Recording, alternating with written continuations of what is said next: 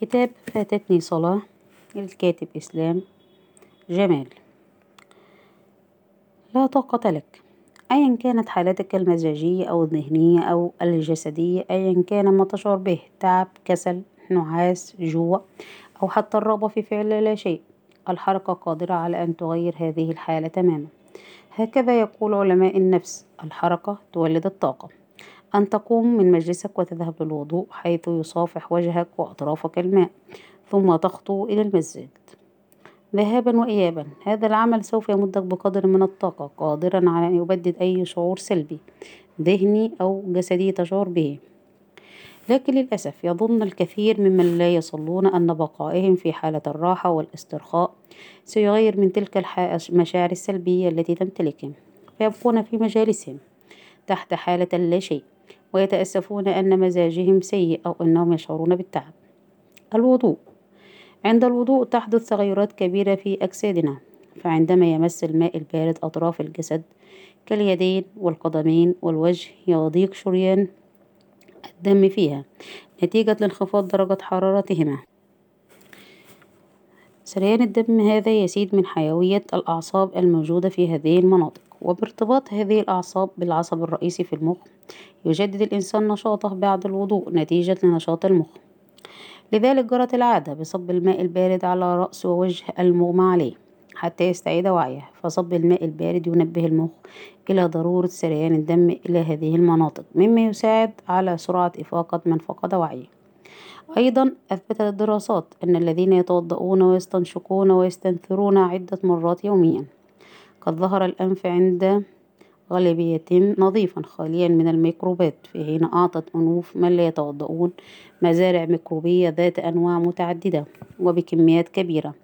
فالوضوء يقي الأنف من الأمراض ويمنع الجراثيم من الانتقال إلى الجهاز التنفسي.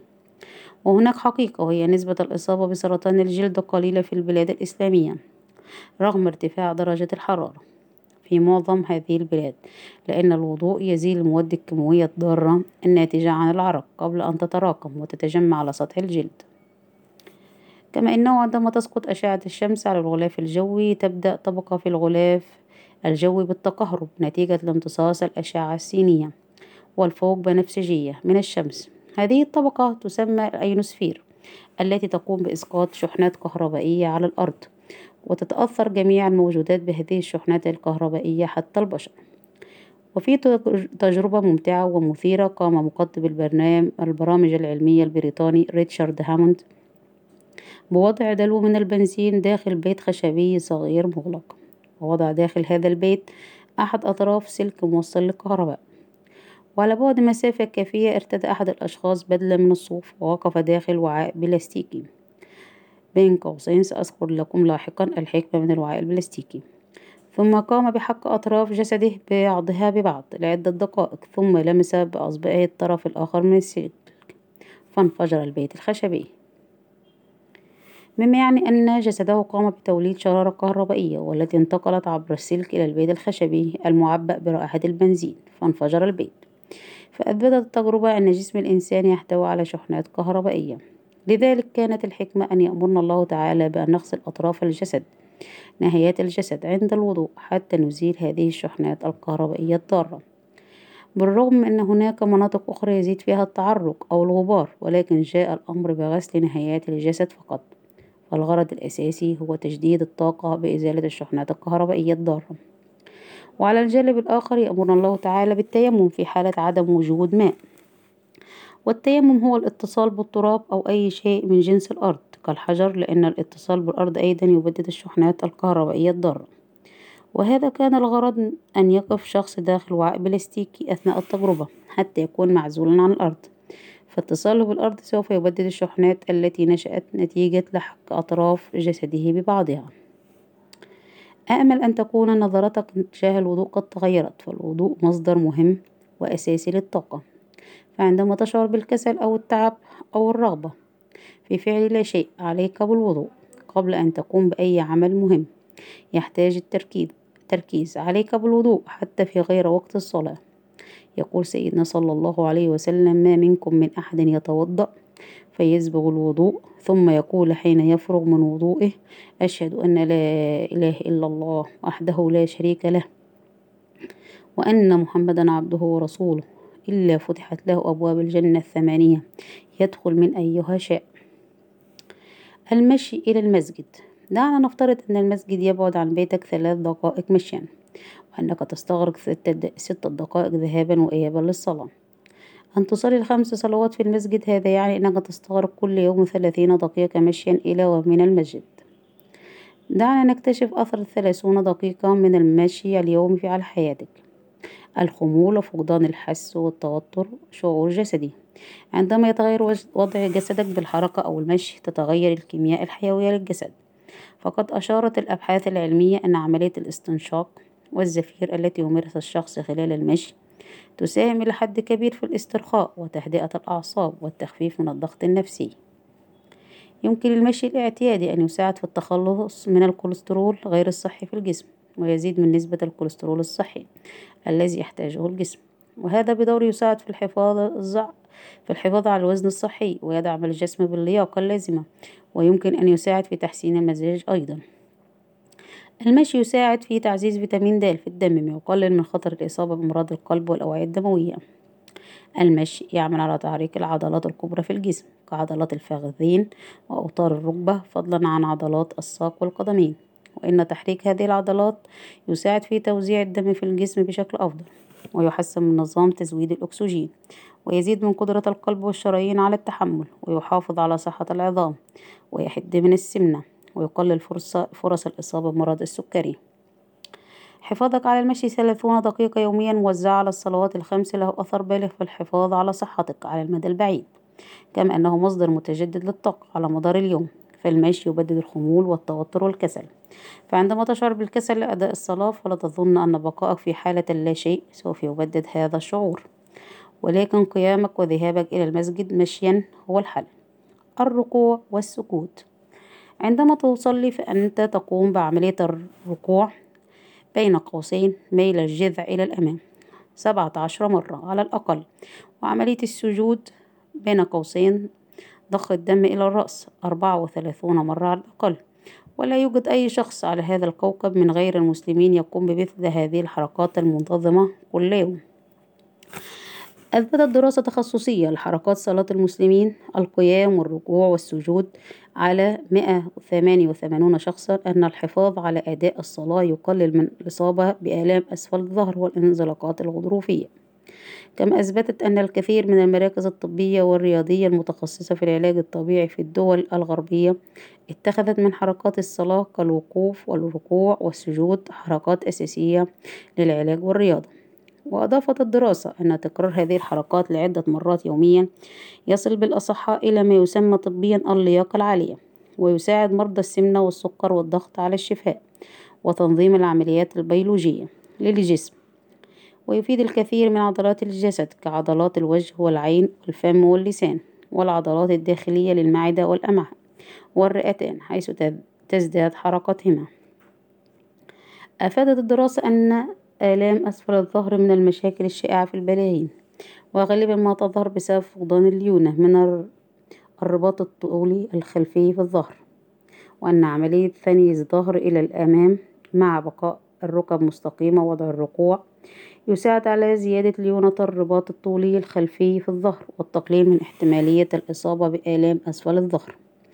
كما أن الصلاة تؤمن لمفاصل الجسم كل كافة صغيرها وكبيرها حركة انسيابية سهلة دون إجهاد وتؤمن معها إدامة أدائها السليم مع بناء قدرتها على تحمل الضغط العضلي اليومي وفي السجود إدامة للأوعية الدموية المغذية لنسيج الدماغ مما يمكنه من إنجاز وظائفه بشكل متكامل. حتى يبلغ الإنسان سن الشيخوخة. أيضا يزداد يزيد السجود نشاط الجهاز الهضمي نتيجة لملامسة وضغط الفخذ لعضلات البطن فتكون بذلك بمثابة تدليك ذاتي لتنشيط وتقوية جدار البطن والكبد والبنكرياس ما يساعد على زيادة حركة المعدة والأمعاء وإفراز عصارات المرارة. وبذلك تتحسن حالة الهضم والقولون وتمنع الإصابة بالإمساك وتقلل من تراكم الدهون حول البطن والأرداف. وبذلك يعتبر السجود من أروع وأعظم تدريبات اليوجا التي استحدث من السجود أحد أوضاع تدريباتها.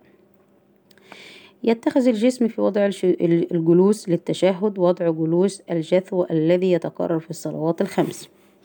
وأثناء اتخاذ هذا الوضع نلاحظ الانثناء الكامل للركبتين. مع ضغط ثقل الجسم كله فوق المقعدة التي تضغط بدورها على جميع عضلات الساقين التي نجد فيها الكعبين ملاصقين للمقعدة حيث يتم تفريغ الدم الزائد والراكد من أوردة وشرايين الساقين ما يؤدي إلى التخلص من حالات الاحتقان الدموي وبذلك يصبح وضع الجلوس للتشهد من أفضل التمرينات الوقائية لحالات جلطة أوردة وشرايين الساقين. بعد الانتهاء من التشهد ينهي المسلم صلاته بلف الرقبة يمينا ويسارا لإلقاء السلام. إعلانا بانتهاء الصلاة. هذه الحركة البسيطة نادرا ما يفعلها غير المصلين لأيام كثيرة وهذا التمرين بتكراره خمس مرات يوميا على الأقل يعتبر مناسبا تماما لعضلات الرقبة. وتحريك للفقرات والأربطة العنقية التي تستفيد من زيادة مرونتها وقوتها فتمنع الإصابة بخشونة فقرات العنق التي تسبب الانزلاق الغضروفي في فقرات العنق. وتساعد الصلاة الإنسان على التأقلم مع الحركات الفجائية التي قد يتعرض لها. كما يحدث عندما يقف فجأة بعد جلوس طويل مما يؤدي في بعض الأحيان إلى انخفاض الضغط. وأحيانا إلى الإغماء فالمداومون على الصلاة قلما يشتكون من هذه الحالة. وكذلك قلما يشتكون يشتكي المصلون من نوبات الغثيان أو الدوار. أوقات الصلاة. كم مرة فاتك وقت الصلاة وحاولت أن تصلي بعد فشعرت أن الصلاة ثقيلة جدا عليك؟ ولماذا أمر الله تعالى بالصلاة على وقتها؟ وتوعد لمن يؤخر الصلاة فقال سبحانه فويل للمصلين. الذين هم عن صلاتهم ساهون. لم يكن الله عز وجل الذين هم في صلاتهم ساهون بل قال سبحانه عن صلاتهم ساهون أي أن السهو المقصود هنا هو سهو عن الصلاة بتأخير وقتها حتى يأتي وقت الصلاة التي بعدها. فما السر في أوقات الصلاة الثابتة وضرورة الالتزام بها؟ توصل البروفيسور الألماني كنوت فايفر إلى تقنيات يمكنها رؤية الطاقة المنبعثة من الموجودات وخاصة جسم الإنسان. وفي دراسة خاصة على صلاة المسلمين اكتشف أن المصلي بخشوع يحصل على قدر كبير من الطاقة الروحية بعد كل صلاة. وذلك بتصوير انبعاث الطاقة منه قبل وبعد الصلاة. ونجد الحكمة في أن الصلاة المسلمين تصلى خمس خمس مرات في اليوم. والليلة فهي بمثابة إعادة شحن للطاقة الروحية للإنسان على مدار اليوم. وإمداد مستمر للسلام الداخلي وصفاء النفس لمواجهة أتعاب وأعمال الحياة اليومية. كما قال أحد الصالحين تكبر تكبر الدنيا وتكبر ثم وتكبر ثم تكبر حتى تأتي الصلاة فتعيدها إلى قدرها. والعجيب في أن أوقات الصلاة تزداد فيها معدلات الطاقة حتى تبلغ قمتها في وقت الصلاة مع الأذان وتبدأ بالهبوط التدريجي حتى يأتي وقت الصلاة التالية فيبلغ معدل الطاقة قمته مرة أخرى. ويوجد ترابط كبير بين أوقات الصلاة والهرمونات الطبيعية التي يفرزها الجسم في أوقات الصلاة المختلفة. لذلك نحن نشعر بثقل الصلاة إذا فات وقتها والحل هو أن نستغل مقدار الطاقة العالي المنبعث خلال أوقات الصلاة. ونصلي الصلاة على وقتها. وهذا واحد من أهم أسرار هؤلاء الذين قلما فاتتهم صلاة فهم حريصون على أداء الصلاة في أوقاتها. بمجرد سماع الأذان. فوقت الصلاة المحدد بما يحمله من طاقة عالية بمثابة الدافع القوي الذي ييسر الحفاظ على الصلاة. لا تقبل أي أعذار تخدعك بأنك ستصلي بعد فوات أول وقت للصلاة. هذه الأعذار بمثابة قبلة الموت من إبليس قبل أن يفر هاربا. قال سيدنا رسول الله صلى الله عليه وسلم إذا نودي للصلاة أدبر الشيطان له ضراط حتى لا يسمع النداء. فإذا قضي النداء أقبل. لذلك يحاول إبليس بكل ما أوتي أن يجعلك فقط تؤخر الصلاة. حتى ينتهي الآذان لأنه يدبر وقته عرفت فالزم. صغائر عادات حياتنا ما هي إلا مجموعة من العادات اليومية وصغائر العادات التي نفعلها كل يوم. يمكن أن تقودنا إلى إنجاز عظيم أو كارثة لا نستطيع تحملها. فلا أحد مثلا يشتكي من زيادة الوزن والأمراض المترتبة عليه بين ليلة وضحاها وإنما هو تراكم لصغائر العادات الضارة وإهمال لصغائر العادات المفيدة. حتى يوم يأتي يوم نضطر فيه إلى بذل جهد كبير حتى نصلح ما أتلفناه كذلك مرض الاكتئاب لا يأتي بين ليلة وضحاها وإنما هو تراكم لعادات يومية سيئة لكنها بسيطة ظنها المريض تافهة حتى يأتي اليوم الذي يشعر فيه المريض بعدم القدرة على مواجهة هذا التراكم وبالتالي عدم الرغبة في الحياة فيدفعه هذا التراكم إلى الانتحار. أيضا صغائر العادات الصحية والمفيدة يمكن أن تقودنا إلى إنجاز عظيم. ومن حكمة الله سبحانه وتعالى أن فرض علينا الصلاة خمس مرات في اليوم والليلة. فصغائر الأفعال المتعلقة بالصلاة كالوضوء والمشي إلى المسجد وحركات الصلاة لها أثر عظيم على الصحة الجسدية والنفسية على المدى البعيد. وكم جالست من شيوخ جاوز عمرهم الثمانين والتسعين. وقد حفظت عقولهم وصحتهم لأنهم حافظوا على الصلاة في شبابهم وقوتهم فحفظتهم الصلاة في كبرهم وضعفهم. والعجيب أن الصلاة أصبحت لهم رفيقا في هذا العمر الذي تزوج فيه الأبناء والبنات ورحل فيه الأصدقاء. فأولئك الذين أعطوا الصلاة أوقاتهم في قمة انشغالهم وأنسهم بمن حولهم. كافأتهم الصلاة في كبرهم وكأنها دواء للوحدة والملل الذي يعانيه معظم من بلغ هذا العمر. فكيف لشيخ ينزل من بيته خمس مرات يمشي إلى المسجد ذهابا وإيابا أن يشعر بالوحدة أو الملل في يومه؟ أو لعجوز تنتقل بين الأوقات الصلاة كل يوم تملأ ما بينهن بأعمال بيت أو رعاية حفيد أن تشعر بالضجر. ولا تظن أن بمقدور كل من فوت الصلاة في قمة انشغاله وأنسه بمن حوله أن يحافظ على الصلاة في كبره ليداوي وحدته. فهو لن يحصد ما لم يزرع. الصلاة طاقة. لا تظن أن قيامك للصلاة سوف يرهقك ويأخذ من طاقتك بل الصلاة هي مصدر للطاقة. قيامك للصلاة سوف يجدد طاقتك ونشاطك. أيضا لا تظن أن بقائك في حالة لا شيء سيغير من شعور الكسل الذي يسيطر عليك بعض الأوقات. قيامك للصلاة يبدد شعور الكسل أيا كان ما تفعله أو تشعر به. قيامك للصلاة سيمدك بطاقة إيجابية تعينك على ما تفعله وتحسن ما تشعر به. انتهى التسجيل